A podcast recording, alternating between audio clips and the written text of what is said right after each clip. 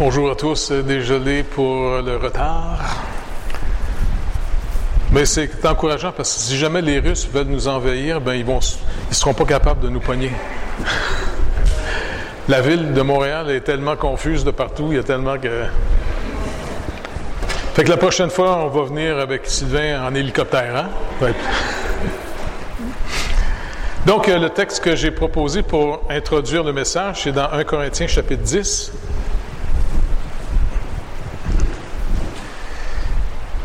Je vais commencer avec le verset 11, puis on va revenir plus euh, un peu en arrière après. 1 Corinthiens chapitre 10, verset 11 nous dit, Ces choses leur sont arrivées, parlant d'Israël ici au désert, ces choses leur, leur sont arrivées pour servir d'exemple et elles ont été écrites pour notre instruction, à nous qui sommes parvenus à la fin des siècles. C'est juste pour nous encourager à ce que l'Ancien Testament, c'est souvent une partie de la Bible qu'on lit moins souvent. Et pourtant, c'est une richesse énorme parce que l'Ancien Testament, c'est l'illustration de ce qui va arriver. Vous vous rappelez quand Jésus a dit détruisez ce temple et je le relèverai en trois jours, les gars regardaient le bâtiment, mais ils avaient comme oublié que toute l'histoire d'Israël et même le peuple d'Israël était une image de l'humanité face à Dieu pour nous montrer par tout ce que Dieu avait établi en Israël l'œuvre du Créateur, du Fils de Dieu qui viendrait s'incarner et qui serait finalement un jour celui qui va tout accomplir. Donc c'est vraiment important pour nous. Donc, euh, si on lit le texte un peu plus haut, à partir du verset 1, il nous dit, Frères, je ne veux pas que vous ignorez que nos pères ont tous été sous la nuée et qu'ils ont tous passé à travers la mer, qu'ils ont tous été baptisés en Moïse dans la nuée et dans la mer, qu'ils ont tous mangé le même aliment spirituel, ils ont tous bu le même breuvage spirituel, car ils buvaient à un rocher spirituel qui les suivait, et ce rocher était Christ. Mais la plupart d'entre eux ne furent point agréables à Dieu, puisqu'ils ont péri dans le désert. Or, ces choses sont arrivées pour nous servir d'exemple, afin que nous n'ayons pas de mauvais désirs comme ils en ont eu. Je sais pas c'est-tu, c'est-tu le vent qui fait ça?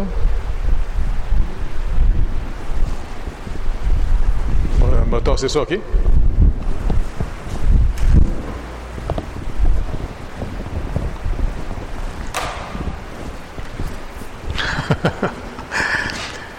Et donc ici, ce qui va souligner, c'est quelque chose d'assez important.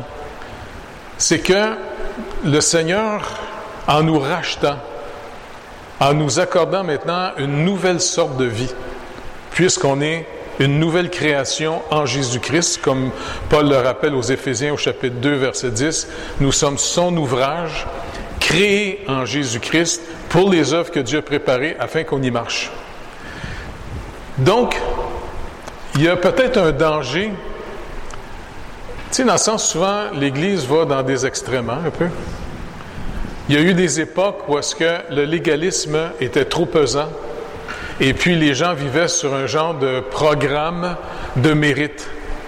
OK? Ça, c'était au fond de trop compter sur ce que nous faisons pour mériter quasiment la grâce de Dieu, qui n'est pas quelque chose qu'on mérite. Et puis, malheureusement, aujourd'hui, on est rendu peut-être dans un autre extrême. On prend la grâce de Dieu comme étant... On oublie quasiment que l'œuvre de Christ, c'est pas de justifier le péché, mais de mourir pour le pécheur et de justifier le pécheur. Et donc, c'est important parce que malheureusement, certaines églises glissent tranquillement à justifier ce que la Bible condamne.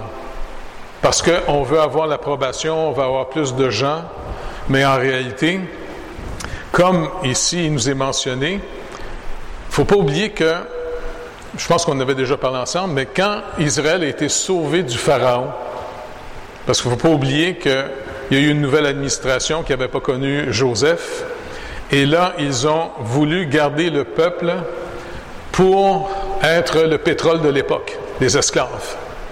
Et c'est là qu'ils ont fait bâtir beaucoup de choses en utilisant ce peuple.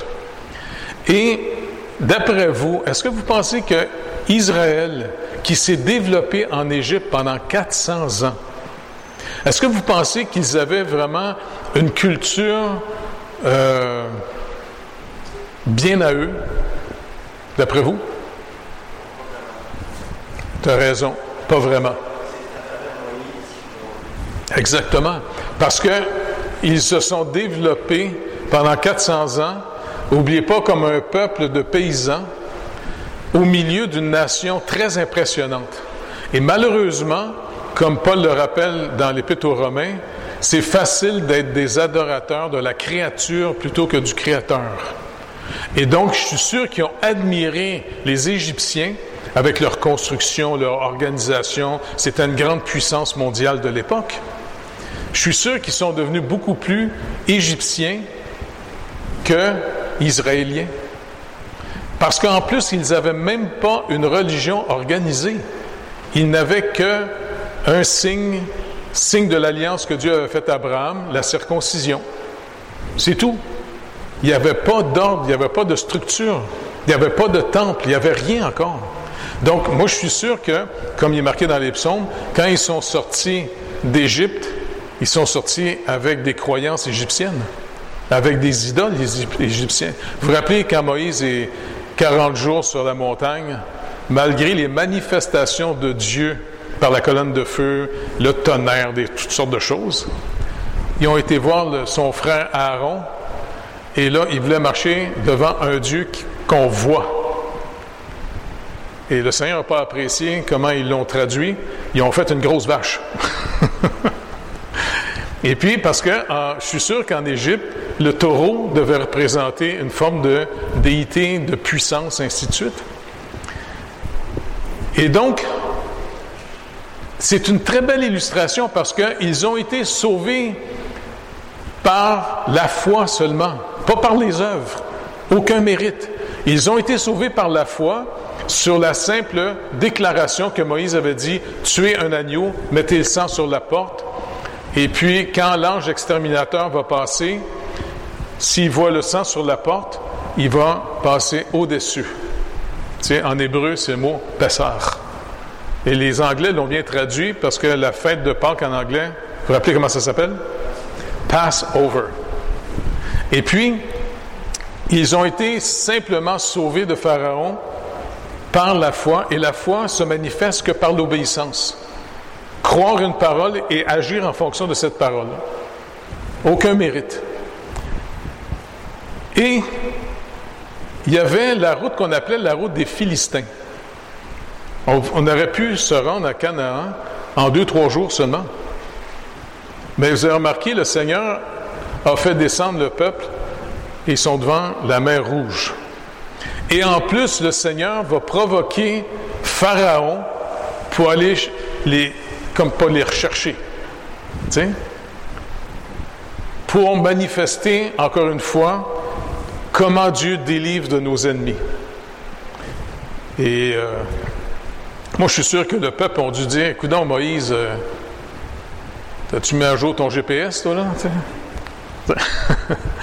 Il devait capoter sur lui en disant Écoute, il ne sait pas où s'en va. Mais ce qui est intéressant, c'est de voir que Dieu a formé Moïse pour qu'il devienne un authentique serviteur de Dieu. Parce qu'au tout début, quand il a déduit Moïse, le fameux 400 ans plus tard, il a dû conclure, ah ben c'est moi le libérateur. En plus, j'ai la puissance militaire, je suis finalement un fils adoptif de la fille de Pharaon, je suis un monarque de la place, je suis un gars capable, j'ai beaucoup d'instructions. Il était très riche de lui-même. Et comme le Seigneur Jésus nous le rappelle, faites attention, il est très difficile à un riche d'entrer dans le royaume de Dieu. Parce qu'il se confie dans ses richesses.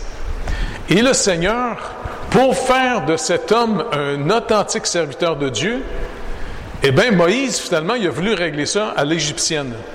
Hein? Quand il avait été voir son peuple, il avait vu un Égyptien maltraiter un Juif, et puis, euh, vous vous rappelez, il a imposé les mains radicalement. Il l'a tué. Il a tué un Égyptien. Et puis, à l'époque, si tu tuais un esclave, il fallait juste rembourser le prix. Par contre, si tu tuais un Égyptien, là, tu tuais une vraie personne. C'est un peu comme notre culture d'aujourd'hui. Hein? Pensez pas que c'était trop radical dans ce temps-là. Est-ce que vous réalisez que notre pays aujourd'hui, on peut tuer des humains, mais ils ne sont pas considérés comme des êtres humains? Mais par contre, si vous tuez l'enfant la journée qui est sorti du sein de sa mère puis a respiré deux, trois respirations, oh, il devient un être humain que tu n'as plus le droit de tuer. Mais jusqu'à neuf mois, tu peux massacrer l'enfant dans le sein de sa mère. Un jour, je ne sais pas, quand ils vont regarder notre époque, ils vont dire Étais-tu barbare dans ce temps-là? Au nom de la sexualité, tout croche, là, ça vivait comme une gang de cochons. Puis quand ça, enfantait un enfant, ben, ils tuaient l'enfant pour pas finalement que. Tu sais, n'oubliez pas, autant les gars que les filles, pas juste les filles. Les gars, ça prend un gars, puis qu'il y a un petit bébé qui arrive, hein? Je vous le dis. Fait qu'à cette époque-là, Moïse, ben, malheureusement, il avait tué un vrai être humain. c'est capotant. Même aujourd'hui, dans certains peuples où est-ce que des guerres, si c'est blanc, ah, c'est terrible. Mais quand c'est en Afrique, ça tombe en dessous des oubliettes. Tu sais, ça varie. Je veux dire, on n'a pas changé. On est pourri toute la gang. Tant que Christ ne nous saisit pas et que la parole de Dieu ne rétablit pas du tout, comme il dit, on est tous issus du même sang. Ça, c'est quelque chose de fondamental. Eh bien, ici, c'est intéressant de voir que quand Dieu forme quelqu'un, nous, humainement, quand on pense que quelqu'un doit être formé pour être un serviteur de Dieu, il faut qu'il y ait plus. Mais Moïse, il était un gros plus. Et puis, en ayant tué un Égyptien, vous vous rappelez, je pense que le lendemain, il retourne, puis il voit deux euh, Hébreux se chicaner ensemble. Il veut les arrêter. Et puis, un des deux dit Toi, tu réglé le problème comme hier, tu as tué l'Égyptien Là, il dit, ah, il, a eu peur. Il était un vrai criminel parce qu'il avait tué un vrai être humain, un Égyptien. Qu'est-ce qu'il a fait? Il s'est sauvé au désert. Et c'est quand même intéressant que le Seigneur l'a amené au désert, un petit monarque élevé dans la ouate, rempli de lui-même, plein de bonnes intentions, mais trop plein de lui-même. Il, a dû se sauver dans le désert. Vous vous rappelez, il s'est retrouvé dans une petite tribu, euh, celle de Jétro. Il a marié finalement sa fille. Et puis, il est resté. Puis en plus, n'oubliez pas, à l'époque, les Égyptiens, c'était des dédaigneux. Ils ne voulaient pas toucher des bergers, des gens qui touchaient aux animaux. C'était vraiment une drôle de culture, là, euh, pas trop. Et puis, le Seigneur l'amène là pour 40 ans. 40 ans pour vider le monsieur afin que ce gars-là, il devienne un rien à ses yeux. Et la journée, vous vous rappelez, il est devenu un berger en plus, le monsieur. Il s'occupe des moutons.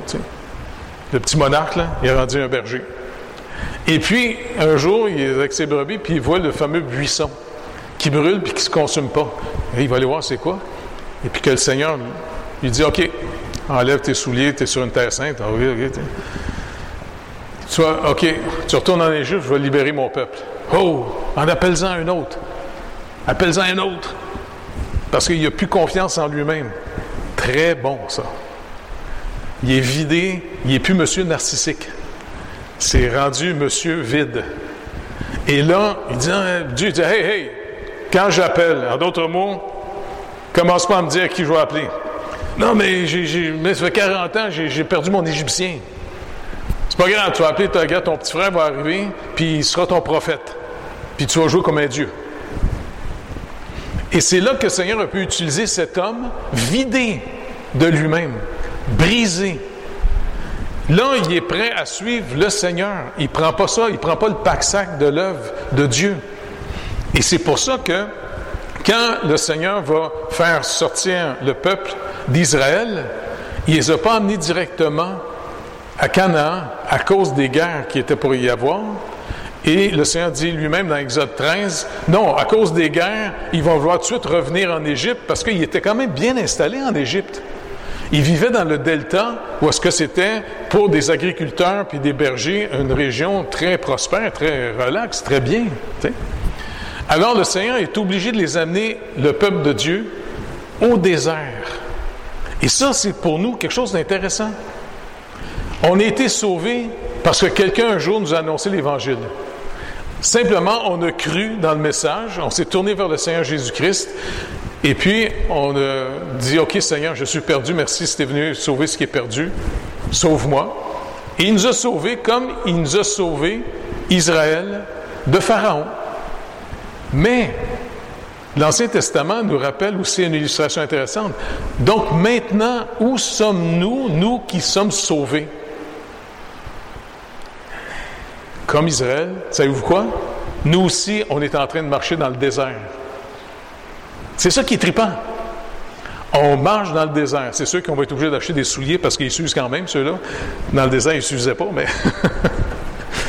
mais, comme Paul dit, ceux qui vivent pieusement Jésus-Christ seront persécutés parce qu'on vit dans un monde qui est en opposition avec Dieu.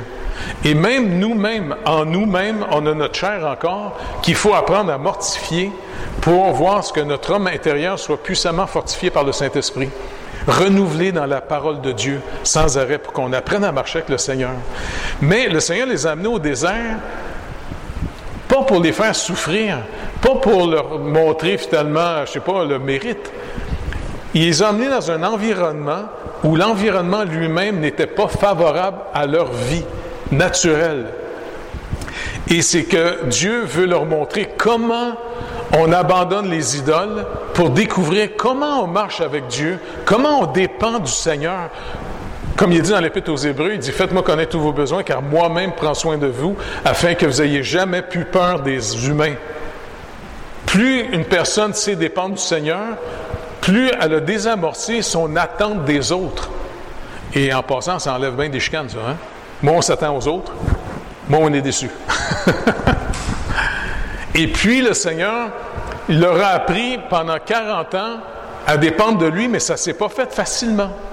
Certains ont resté attachés à l'idolâtrie, comme il est marqué au verset 7. Euh, ne devenez point idolâtres comme quelques-uns d'eux, selon qu'il est écrit, le peuple s'est assis pour manger et pour boire, puis s'est levé pour se divertir, car l'idolâtrie de l'époque, elle se manifestait par des formes d'orgie et d'orgie sexuelle aussi. Ça avez remarqué, plus notre société s'éloigne de Dieu, plus ça redevient à mode. C'est dangereux, ça. Il ne faut pas oublier que l'impudicité et la cupidité Paul nous rappelle que c'est une forme d'idolâtrie. Donc, c'est vraiment quelque chose qu'il faut réapprendre. Comment on dépend du Seigneur pour marcher avec lui dans sa sobriété. Et en même temps, plutôt que de chercher la joie et la vie dans la perversité, parce que les gens cherchent, tu sais, ils cherchent de la vie, ils cherchent euh, de la stimulation. C'est pour ça qu'ils font des grosses fêtes et puis des, des, mais si on découvre comment s'attendre au Seigneur, le Saint-Esprit nous remplit de sa joie. Et plus on est rempli de sa joie et de sa paix, eh bien, on est sevré. C'est facile de dire non à ce que le monde se donne comme stimulation pour avoir l'impression de vivre quelque chose. On vit déjà quelque chose d'incroyable. Deuxième danger, ne vous livrez point à l'impudicité comme quelques-uns d'eux qui s'y livrèrent, de sorte qu'il y en tomba 23 000 en un seul jour. Dieu a fait mourir 23 000 Israéliens qui avaient été dans la débauche. Donc, l'autre point dit, ne tentons point le Seigneur comme ils le tentèrent quelques-uns d'entre eux, et ils périrent par les serpents. Et ne murmurez point comme murmurèrent quelques-uns d'entre eux qui périrent par l'exterminateur. Donc ces choses leur sont arrivées pour servir d'exemple. Elles ont été écrites pour notre instruction à nous qui sommes parvenus à la fin des temps. Donc ça veut dire que nous, en croyant maintenant, on été sauvés comme eux autres. On a cru au message. Simplement parce qu'on a cru, à l'œuvre de Jésus-Christ, on s'est tourné vers lui, il nous a rachetés, sauvés, on a la vie éternelle maintenant. Notre vrai, vrai problème, il est totalement réglé. Est-ce que vous réalisez que le plus gros problème qu'on a, il est totalement réglé? La journée qu'on meurt, c'est une catastrophe au bien du monde, mais nous autres, Paul dit c'est un gain. C'est encore ça la mort. non, mais moi, j'ai hâte parce que quand je vais mourir, je m'en vais souper au ciel. Ça va être le fun, disons Je ne mangerai pas tout, je vais vous laisser du stock quand vous allez arriver, là, pas de problème.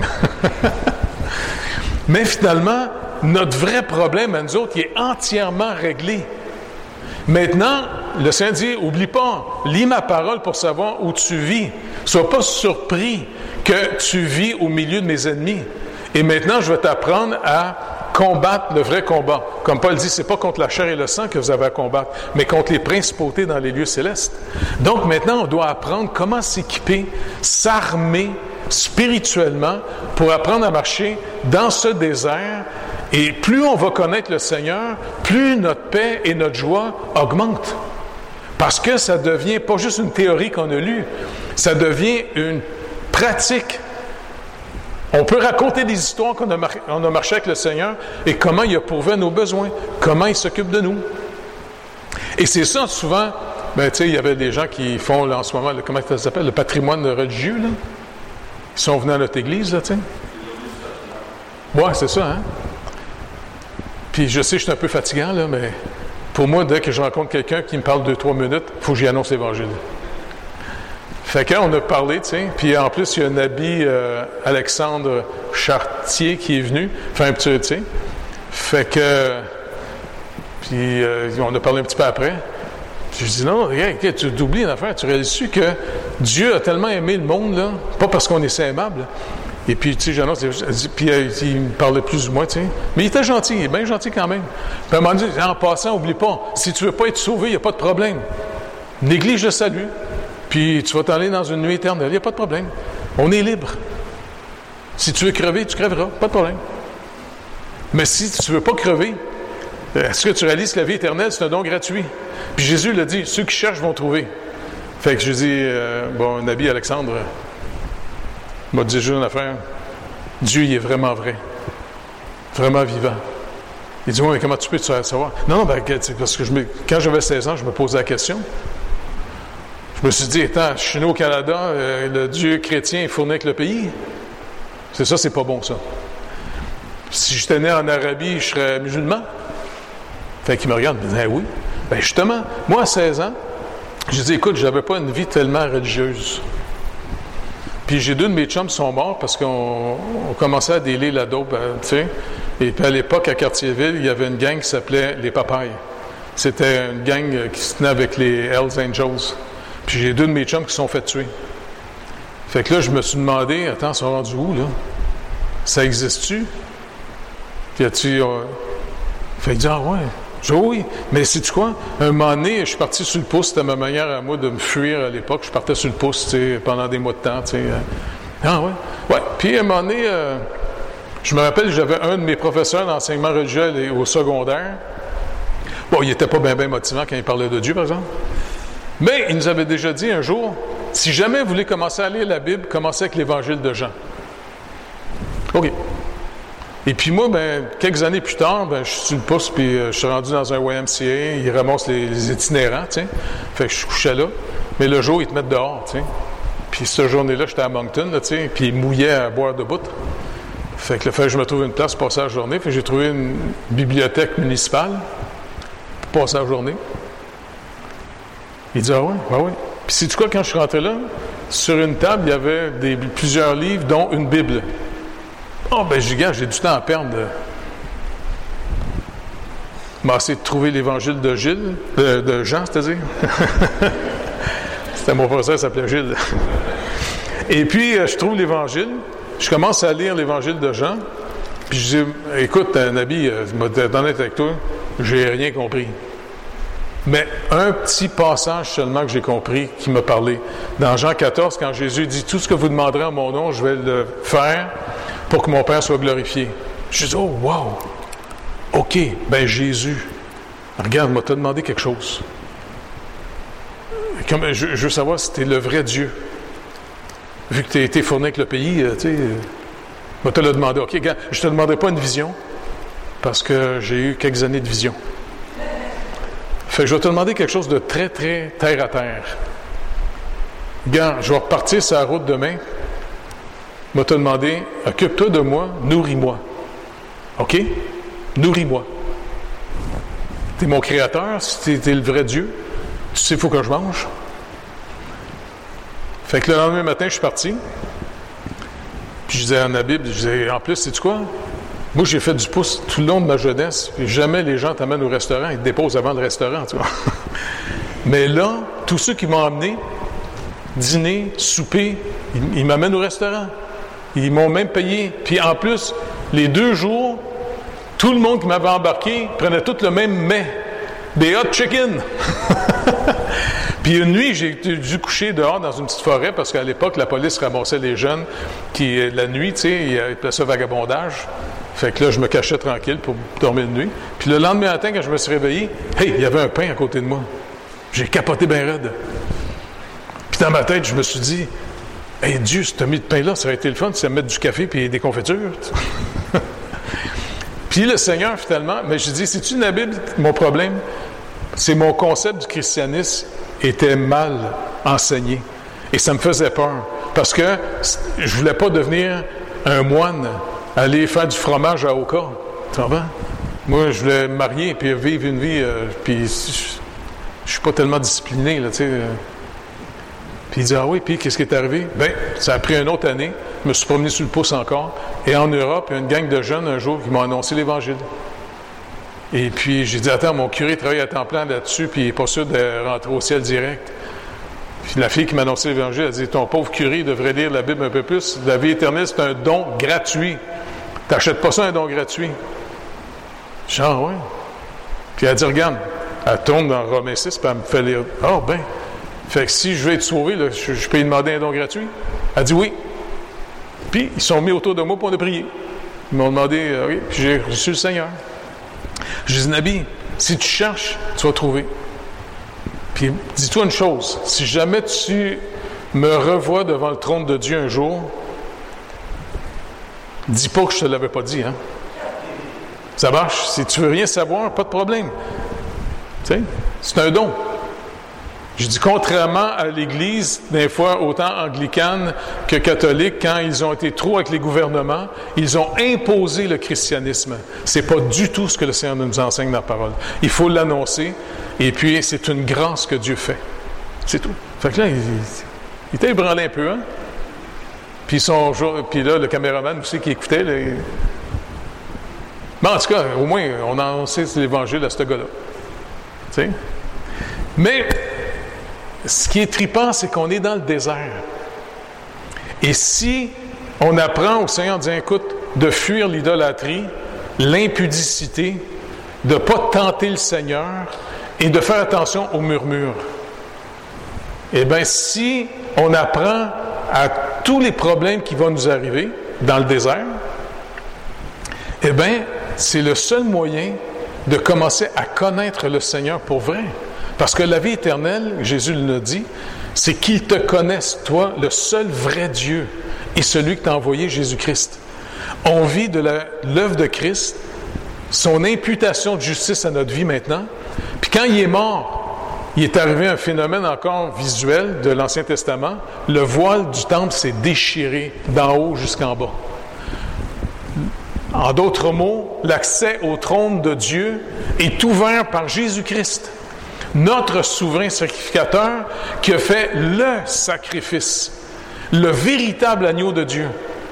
Et donc, c'est pour ça qu'entre nous, on doit s'encourager à vivre par la foi. Et vivre par la foi, c'est de connaître à chaque problème qu'on a, on devrait en parler ensemble. Hey, j'ai tel défi en ce moment, j'ai tel problème.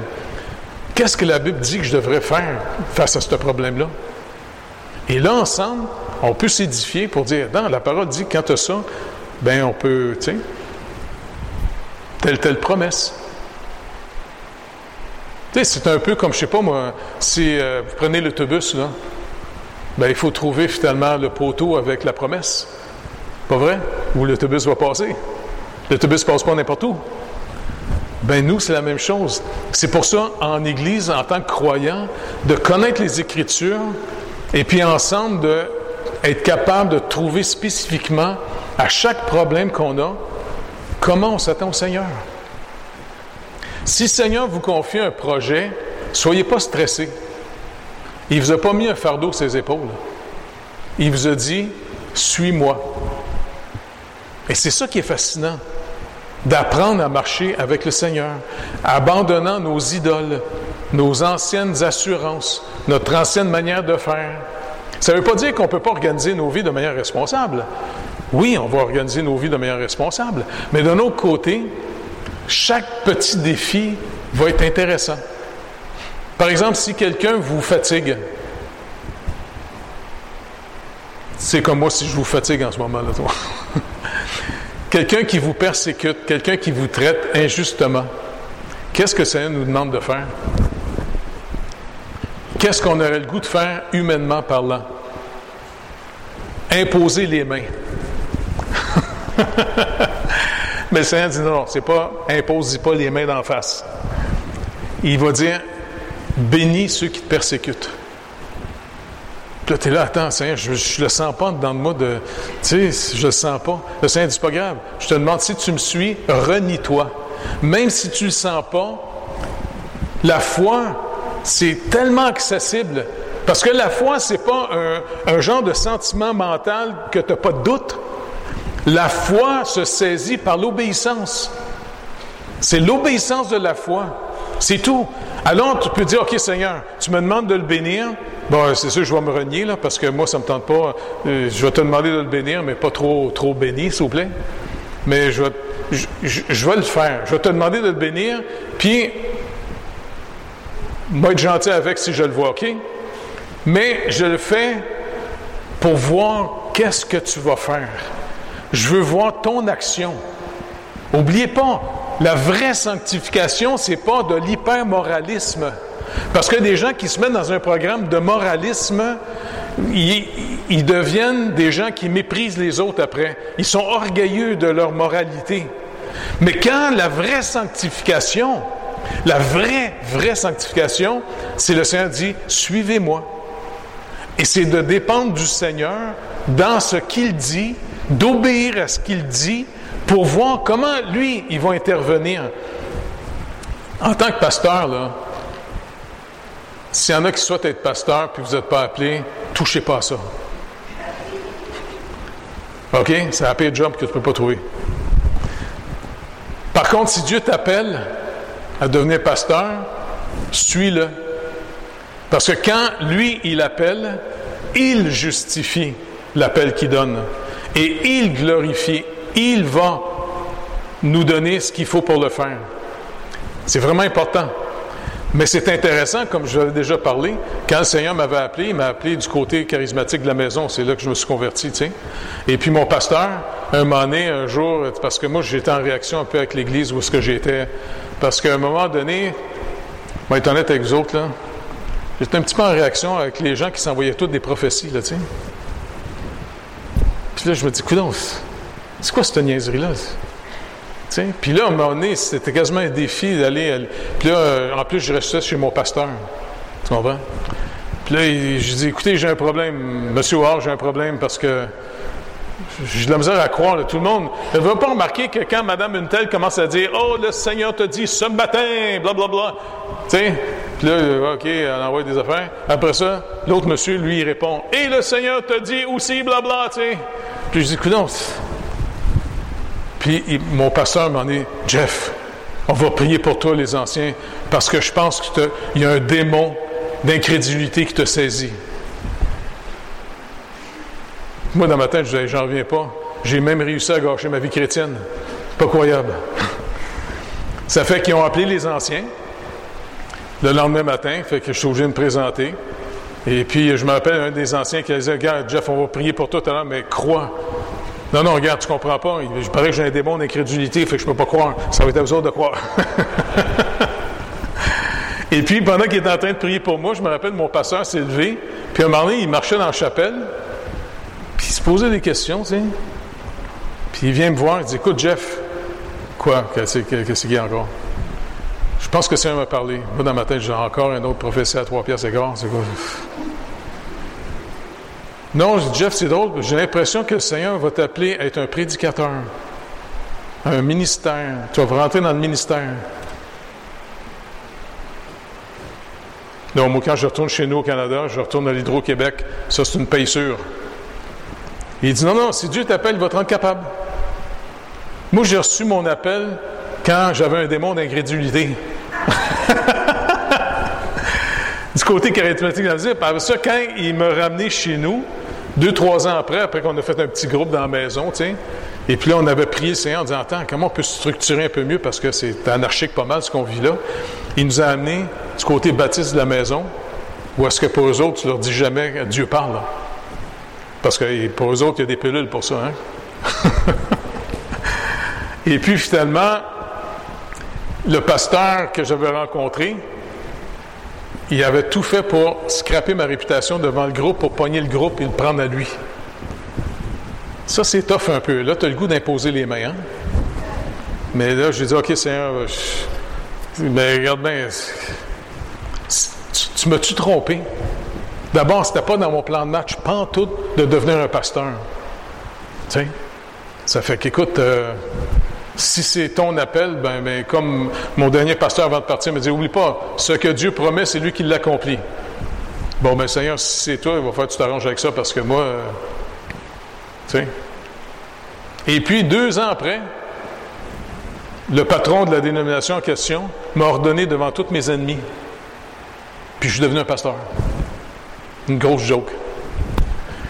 Marcher avec Dieu, je vous dis, c'est fascinant parce que, contrairement de marcher dans le monde où tu dois compter sur tes capacités, ton argent, tes contacts, nous, là, dans le Seigneur, là, on apprend à marcher avec le Créateur, le Tout-Puissant, celui qui se rit de ses ennemis.